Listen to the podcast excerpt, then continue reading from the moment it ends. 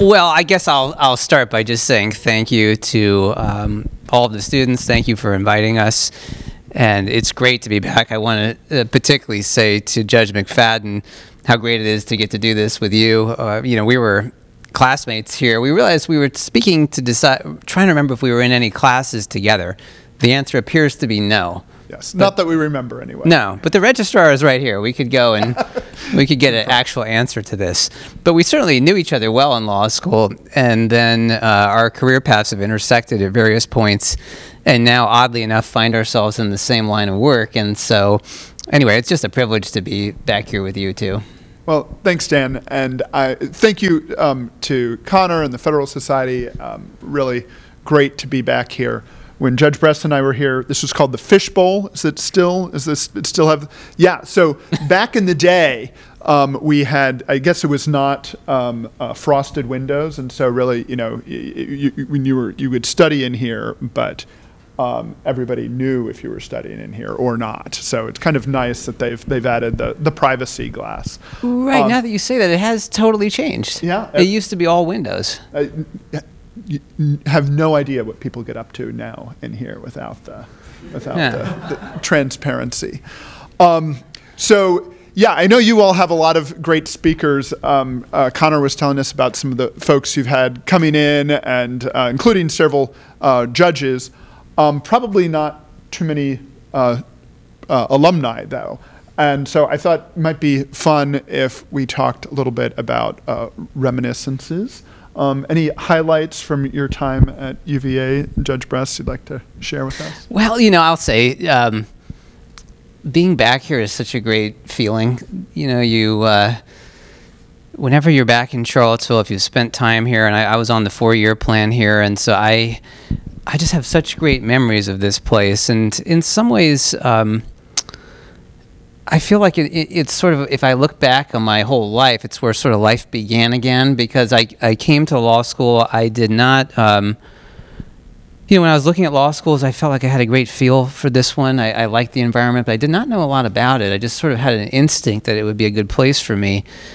And it was just one of those formative three year periods of my life, probably the most formative three year period of my life. Um, and it's great to see so many members of the faculty, you know, here who, who were our teachers too, um, and get to see them. And just the education I got here, you know, I mean, that you go to law school to get an education. I really got an education here, and it served me really well. So it's it's just a wonderful experience to be back here. What do you think? You, you're back here much more often because you live closer. Yeah, I, I live nearby, and uh, for me, you know, this is Valentine's Day week. I met my wife here, so you know, love. You can find love as well as a good education at the law school. Um, she was a 1L when I was a 3L. I robbed the cradle. Um, but we were both involved in the Federalist Society and Law Christian Fellowship and the Honor Committee. Um, and so um, I, that, that relationship certainly uh, gives a, a rose-colored tinge to my, my, my reflections.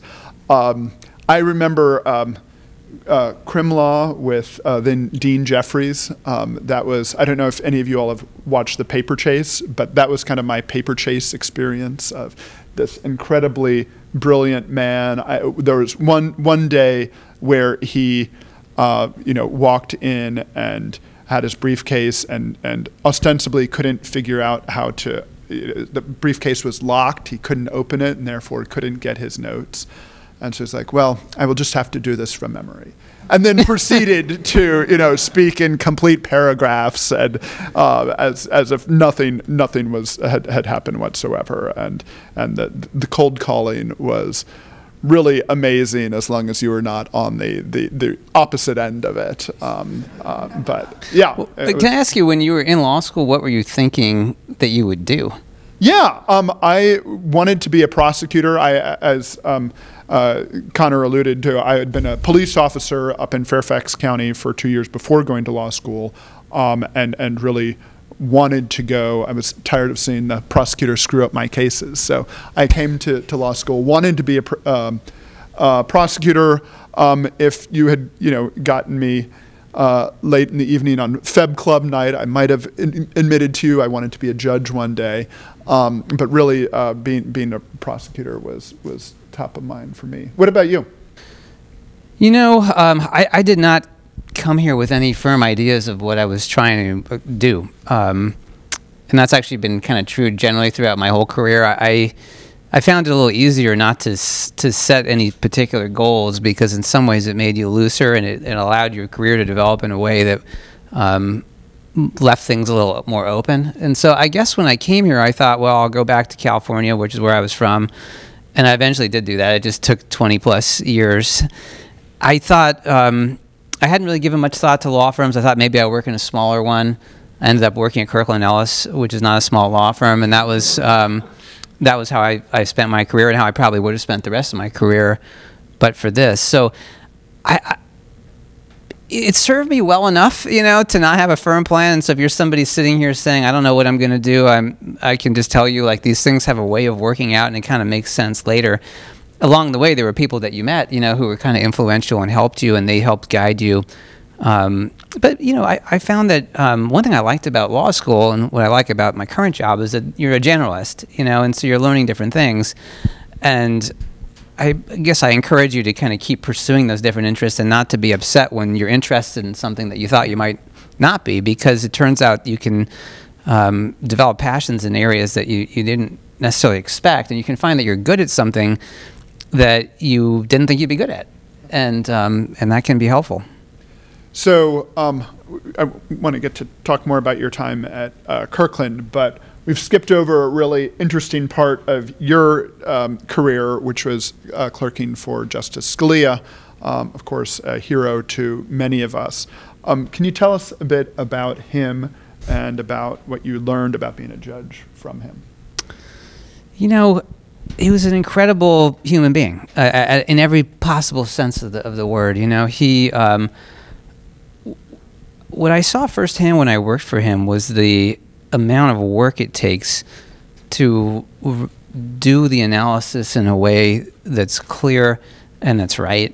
And that, you know, when you, of course, I had read things he had written when I was your age. You know, when I was sitting here in law school, he was had been on the court for many years at that point. He'd written many things. Um, working for him up close, though, was where I saw just the craftsmanship of, of what he was trying to do and how carefully he was doing it. And that was just for a younger lawyer to see that and to, to see somebody you'd always admire and to see them in action um, were things I never forget. I mean, he had one of the parts of his process which um, was uncommon was called booking, booking the opinion, um, which would be when you're done with the, the draft and he had been through it, take every source cited, go down to his office and read that thing out loud and check all the cites. And um, that was an enormous amount of work. You know, it didn't matter what it was. It was a majority, it was a concurrence, it was a dissent.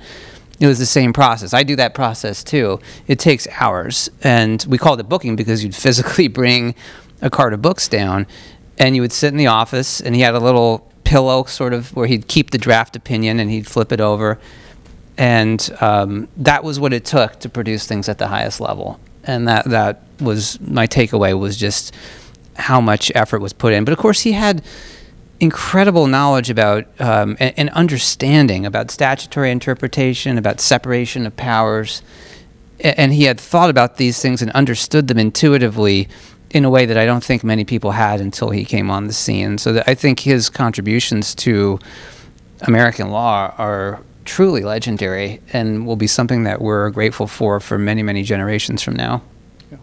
Um, I would like to ask you, my friend, you know, when you, one thing I've always admired about you is going in and out of government, right? People talk about a revolving door, and I kind of thought it could be that way.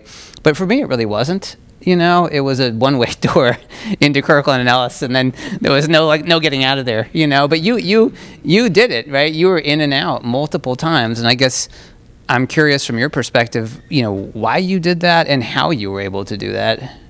Yeah, this was actually a, a vision laid out to me uh, when I my one L summer I, I, interned at the U.S. Attorney's Office in Alexandria, and we had a, a brown bag lunch um, with the U.S. Attorney, and it was literally a brown bag lunch. Those of you who've summered at law firms are used to these very fancy uh, dinners, catered catered lunches. No, no, no. At a U.S. Attorney's office, you bring your you bring your lunch with you. But we sat around his conference table, and he, he laid out for us this this vision of, of public service, and and pointed to a lot of the top um, attorneys of our day, and he, many of them are people who have spent significant time both in a law firm but also in, in public uh, practice. And um, his point was there are um, uh, skills that you can develop, uh, opportunities that you can have in public service that you can only have in public service. Um, but also there's training and, and opportunities in private practice that you would only get there. And so, uh, especially if you you know want to be trying to support a family and living in a place like DC or even, you know, God forbid, in like San Francisco or something like that. it is very expensive to, to do just public service. Um, and, and so the, the, there are also financial uh, incentives to do this kind of revolving door. And so that really captured my imagination. As I say, I've, I really wanted to be a prosecutor, but. How many cases did you try, jury trials? Yeah. Um, I believe 26. I think I had 26 jury trials and about 50 some bench trials, most of those um, misdemeanors. Um, so as, a, as an AUSA, I, uh, one of the reasons I did so many was because I was in the DC U.S. Attorney's Office, where you spend much of your time really as a inner city prosecutor working in the Superior Court. That's the the local court uh, doing very kind of local crime cases. I started off prosecuting possession of marijuana. I don't even think they prosecute that anymore. Uh, solicitation of pros- uh, prostitution, um, assaults, that type of thing. And, and by the end, I was working on homicides. Um, and, and so it was a tremendous opportunity to learn how to be a trial litigator. Um, also, as I say, the you know responsibility of going into a grand jury, of um, making a decision about what sort of um, pleas to offer or how to to allocute at sentencing. Those those are responsibilities that really you can only have in in public service. Um, but as you know, there are you know the, especially at a you know amazing firm like Kirkland, there's training opportunities that you can have. Um, the the the caliber of the work coming out of these um, uh, top law firms, uh, it forces you to be better. It forces, I, I definitely, um, I, so I, I uh, spent four years at Baker and McKenzie after being in, in the U.S. Attorney's Office. And um, there, you know, I, definitely improved as a, a, a writer, as a, um, a, you know, kind of a careful legal thinker. Um, also, there's something really um, important and, and special about having a, a client who has a name and who is, you know, maybe his liberty is on the line, maybe they're facing a, a, a big judgment, but there's there's a lot of responsibility um, to uh, to that as well, um, and and um, really to to you know to be partial. To, to be taking a position that maybe you wouldn't agree with, but this is your client's position. That's. There are important skills there. Um, so I was really thankful for my time in, in uh, public practice or in, in uh, at Baker McKenzie. Um, my last uh, opportunity in public service be- before I became a judge was as deputy assistant attorney general in the criminal division.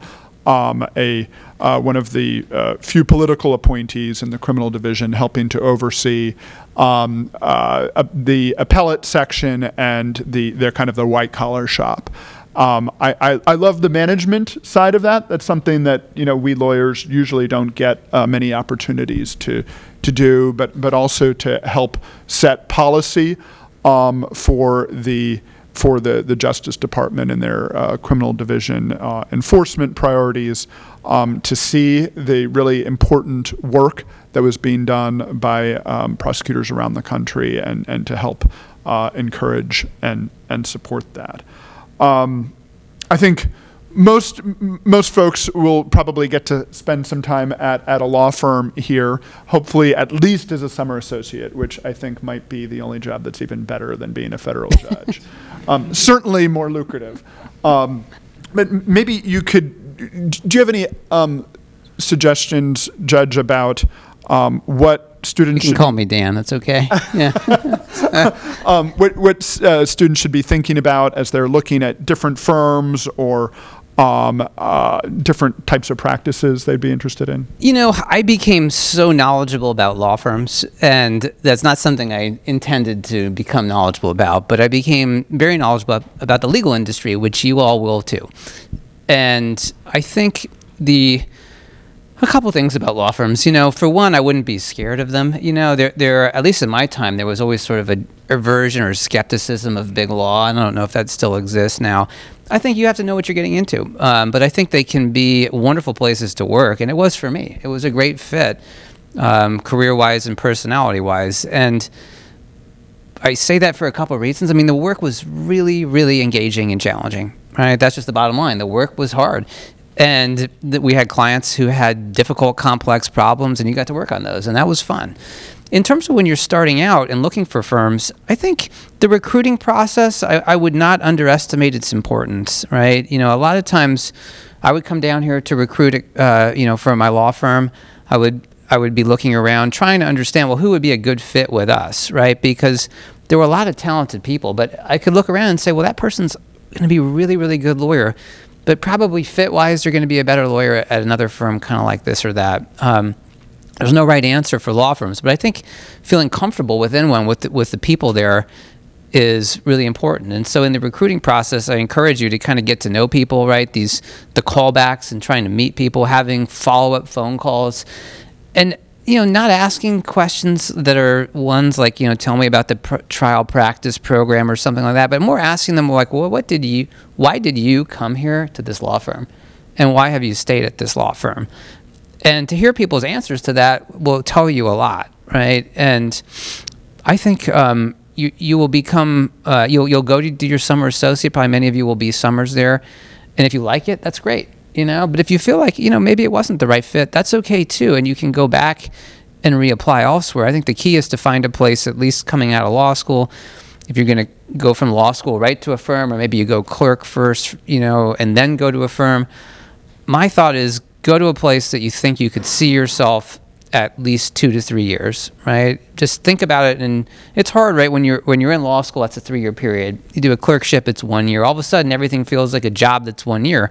But there is like the whole rest of your career, right? And so, but it's hard to imagine now going to a law firm and saying, I'm going to go there and stay there for decades, right? I mean, it's competitive. You may not want to do that. There's all kinds of things that can happen. You may move, right? You may decide you want to go into public service. So thinking about it as like a three year proposition, I think is easier, right? And then that three years can, can become extended. Um, but I found it more manageable to think in those terms because it's kind of hard to think about what you're going to be doing like in eight to ten years. That's a long time from now.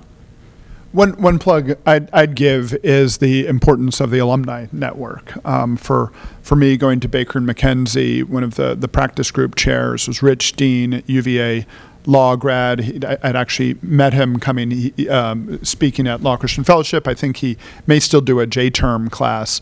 Um, but he was so helpful to me. But I think also just you know folks who are a couple years ahead of you. Hopefully, if you're one L now, a three L, you know, try to keep in touch with them and talk with them. A, a, you know, a year or two down the road, seeing kind of those those experiences of folks you know or um, just you know other UVA alums who are going to uh, be likely to you know in my experience very happy to have a cup of coffee with you or or chat about their their experiences and um, at the firm and what it whether it'd be a good fit for you.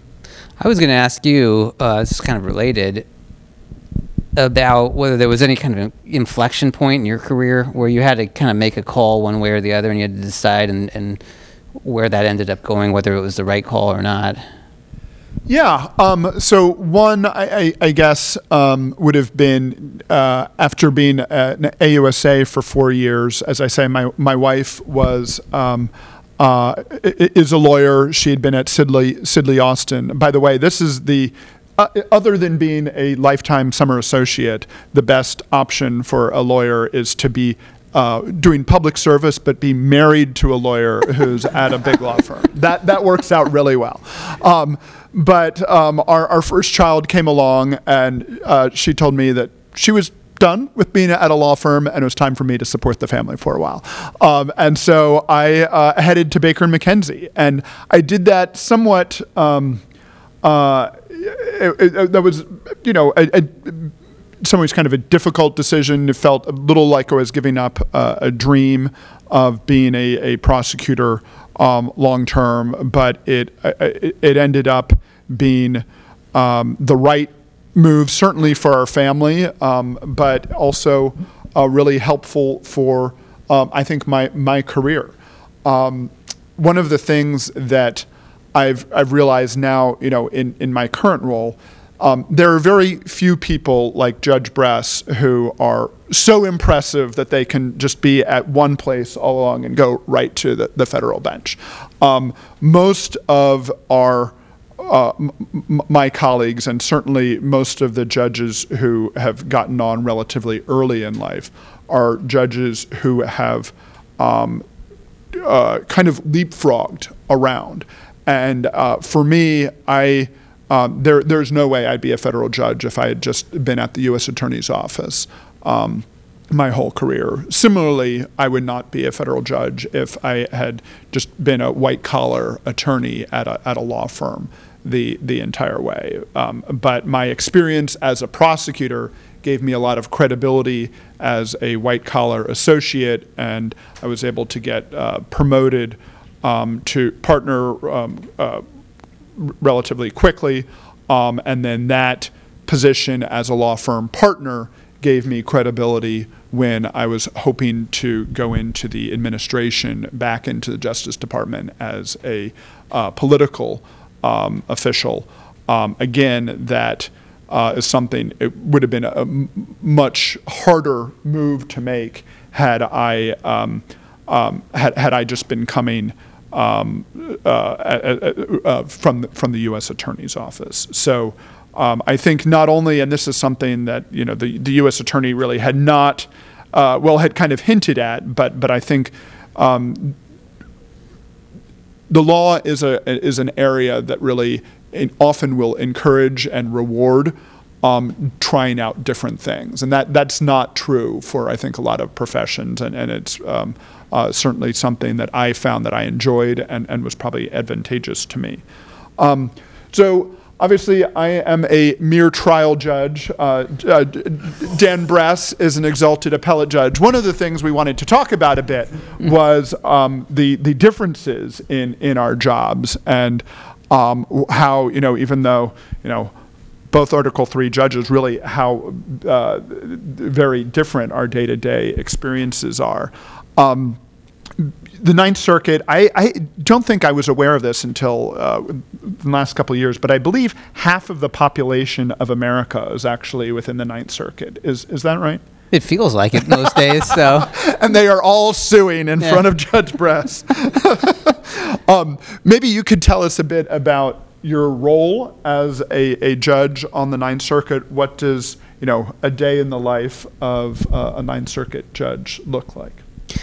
Well, it begins with a healthy breakfast. Um, no, I, you know, the Ninth Circuit's a fascinating place. It, it, the circuit, when it was put together, many of the states in our circuit were not even states. And I was looking, I gave a presentation to the Boy Scouts, uh, my son's Boy Scout troop, the other night. And so I, I looked up how many people were in Nevada when the Ninth Circuit was formed. And the number was something like 25,000 right? And now, how many million people live in Las Vegas alone? So the circuit is diverse in every possible sense. I mean, geographically, when you're comparing, um, you know, Los Angeles and Idaho, these are just completely different places, right? There are different uh, cultures, they have different politics, they have different legal issues, they have different day to day issues that affect people there and that has been something that has been truly impressed on me as I've done the work of, of our court. I mean, the the work of an appellate judge, I think, is is um, markedly different than the work of a, of a trial court judge. So obviously, we're reviewing something, right? Somebody won, somebody lost, and that's now being positioned for our decision. A lot of times in, in private practice, when I had appeals, you know, you'd be fighting about something at the trial court, and then the thing that was on appeal was actually felt sometimes like tangential to what the whole proceeding was about in some ways because what can go up on appeal can sometimes be a pure legal issue. So you could lose on a preemption defense, for example, just to give an example, and have a whole trial about all these other issues, and then all of a sudden it's back at the circuit at this you know preliminary issue, a legal issue of preemption. Um, you know, the day to day is basically, you know, you're hearing, you have sittings, right, or calendars we call it. You're hearing argument certain weeks out of the year. So I hear I, argument probably 35 days a year in three judge panels. And then on top of that, we'll have en bancs, which are full court. In our court, we're the only court in the United States that doesn't sit as a full court because we're 29 active judges. That's just too many, too many people to decide a legal matter. So we do 11, and so it's chosen by bingo ball. Everyone has their name on a bingo ball, and it's it's pulled out, and you see who's drawn for the en banc. The chief judge is on every en banc. So that's a highly unusual uh, process. And so I'll be drawn for maybe three to four en bancs a year, I would say. And then on top of that, you'll have some other special sittings like death penalty cases are done on a separate calendar. So we have several states that have the death penalty. We treat those differently because they're a huge amount of work um, and present sensitive issues. And then you have some one-offs that, that, that come along the way. So days in the robe, you know, 45 days maybe I would say. And then the rest of that is preparing for that. And then, you know, once the sitting is done, completing the work of the sitting which can which is you know deciding the cases, and so the cases can be decided in two principal formats, right? We have what's what's an opinion, which we all know, right? That's a published precedential opinion, and we have what we call memorandum disposition, or other other circuits will have a different name for it, but it's the same thing, which is basically a decision for the parties. It's available. You can go on the website and see it. You can go on Westlaw and get it.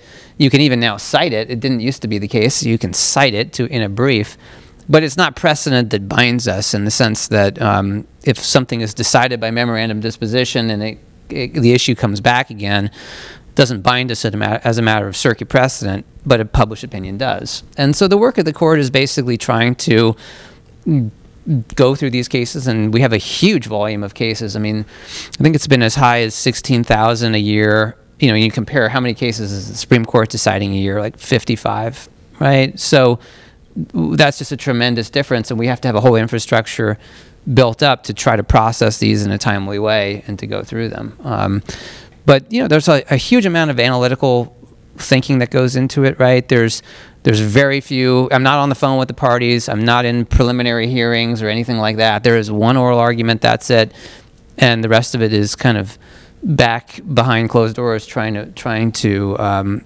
you know issue a decision and and or, or dissent, depending on what the what the case may be. Uh, it's it's law school. I think is good preparation for this because it's it's heavy analytical work and it's also cross discipline, right? So I came to the court with a background in civil litigation, class actions, major commercial litigation.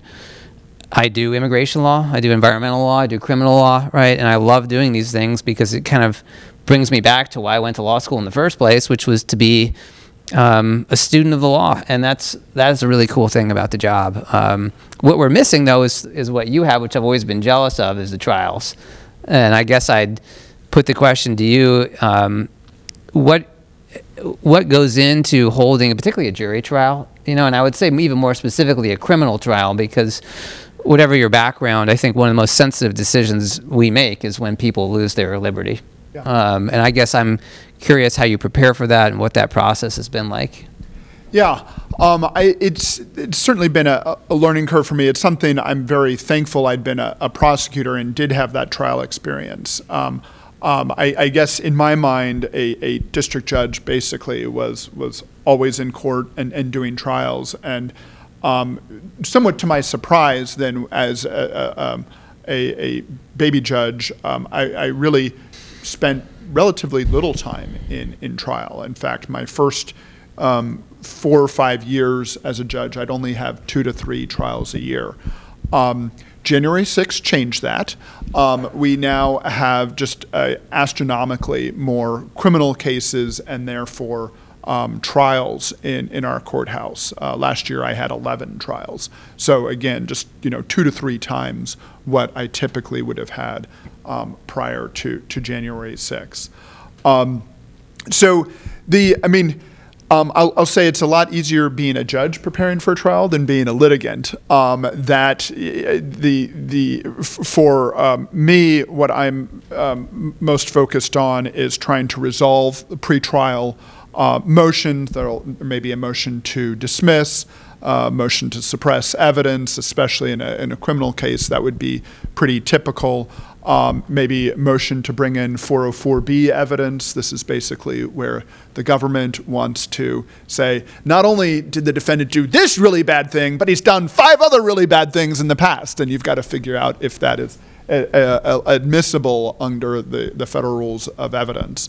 Um, sometimes you'll have uh, motions for expert witnesses, um, Daubert hearings, um, and, and so uh, depending on the complexity of the case, you could have anywhere between one to you know dozens of, of pretrial motions that need to be resolved at a, at a pretrial conference beforehand.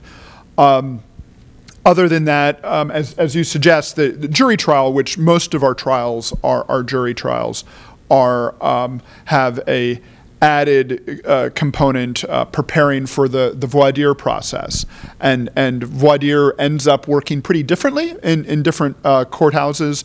Our courthouse, um, generally the judge is, is really running the voir dire. I allow uh, the uh, parties to submit questions ahead of time that I'll ask the uh, panelists, and then depending on the answers, I may allow the, the the uh, attorneys to do follow up questions of the the veniremen. But that's that is a, a, a, emotionally and just kind of a, a, taxing experience that that voir dire process. Often, I mean, one of the questions in any criminal case is, "Have you been a victim of or witness to a crime?" And um, at least in D.C., most people have been a victim of or a witness to a crime. Often, just like you know, my car was broken into, or um, you know, uh, uh, uh, shoplifting, something like that. But sometimes very traumatic and personal um, experiences uh, come out through that process too, and you've got to. Um, you know, you're kind of under a time crunch to deal with this, but trying to uh, be with each juror and kind of humanely and and also trying to evaluate is this someone who would be an appropriate uh, juror for, for this particular case and, and be ready to answer um, uh, objections and, and, and really rule on objections um, in real time. Um, this is something us trial judges have a little bit of you know kind of a chip on our shoulder when then you know a year later it is reviewed by by an appellate court in the the um, the serenity of the appellate chambers with with all the time in the world and and Westlaw at at your fingertips. Um, and and thankfully we, we are set up so that there is an abuse of discretion standard and and I think uh, most circuit judges do recognize that those those split second decisions about whether to excuse a juror, how to rule on an objection during trial, that type of thing, those um, not only are being made in the heat of the moment, and you need to have a little bit of uh, grace for, but also that there are a lot of uh, intangibles going into that decision. Like, you know, if when, if this person is saying, "Oh, I definitely can be fair and uh, impartial," but the body language is saying, "Oh no, I can't," um, that's not something that that you know is going to be clear on the appellate record. Um, two years down the road, and, and is exactly why you have um, a trial judge who's making that decision um, in the flesh. Um, so the the preparations, you, uh, and then the other big uh, preparation area is uh, the, the jury instructions. Um, those end up being very important, obviously, uh, I- instructing the, the jury on the law. Um, often those are pretty cut and dried. You know, if you have a felon possession of a firearm case, there's of I can tell you right off the bat what the likely uh, instructions are going to be, what where where there are going to be pressure points, and and how um, I would likely uh, come out. One of the um, difficult things about these January 6 cases has been um, these are uh, uh, many of these are kind of charges that have either never been brought or rarely been brought, and, and certainly not in this type of um, circumstance before. And so that's required a lot more research, um, a lot more time, and and uh, back and forth with the uh, parties trying to trying to get it right to make sure that we're instructing the jury on on the law. Um, because and and uh, you know understandably that is an area where you're not going to get a lot of deference at the the back end um, if if you screw up an instruction on the law and so um, that that takes a lot of preparation uh, during during trial it's um, often at the at the best it's like having the, the best seat in the house for a really um, interesting uh, performance where you're seeing uh, thoughtful and well prepared attorneys um, argue the facts and law to, to a jury, and I get to um, be, you know, try to not insert myself and j- just let the attorneys do what they're supposed to do. Um, sadly, you don't always have two great, well-prepared attorneys, um, uh, and and that then requires more involvement from the judge, um, especially in in a criminal trial and especially in a criminal jury trial where you need to be um, really uh, careful to protect the record and to protect the defendant's um, constitutional rights, even if the, the, his attorney may be um, dropping the ball here and there. So um, it is it is grueling. I think you, you and I were talking um, earlier um, about you, kind of being there, it, hearing um, oral arguments for you know a, week, and just how you're kind of drained at the end of it. That's that is that is certainly um, how I, I feel at the end of a, a day of trial. Um, although I also, it's, I, I, I, I love trial. I, I love trials. I, I, I think it's just this uh, incredible engine for truth seeking and for um, justice being done. I, one of the things I, I, I, find so interesting is often you'll have jurors who at the outset are clearly trying to get out of sitting as a juror and um, by the end, um, they, uh, you know, I, I, try to go back and thank them after the verdict, and invariably, they tell me how glad they are that they were a juror, and and you know, for a lot of citizens, that is the the most uh, direct and tangible way they will be involved in in not only civic service but in um, running our country, and, and in a very real and important way for the, the individuals involved. And, and so um, I think it's, it's a really, hopefully, a, a uh, usually a, a, very positive experience for, for the jurors. Well, see, there's lunch, and I don't want to stand between it. I didn't realize there was a, a Chipotle and a Chick fil A here. I could have really used that in law school. We did not have that down at the shopping center, but I think we should take some questions. And, yeah. you know, I'm always curious what's on your mind. We can ask each other questions all afternoon.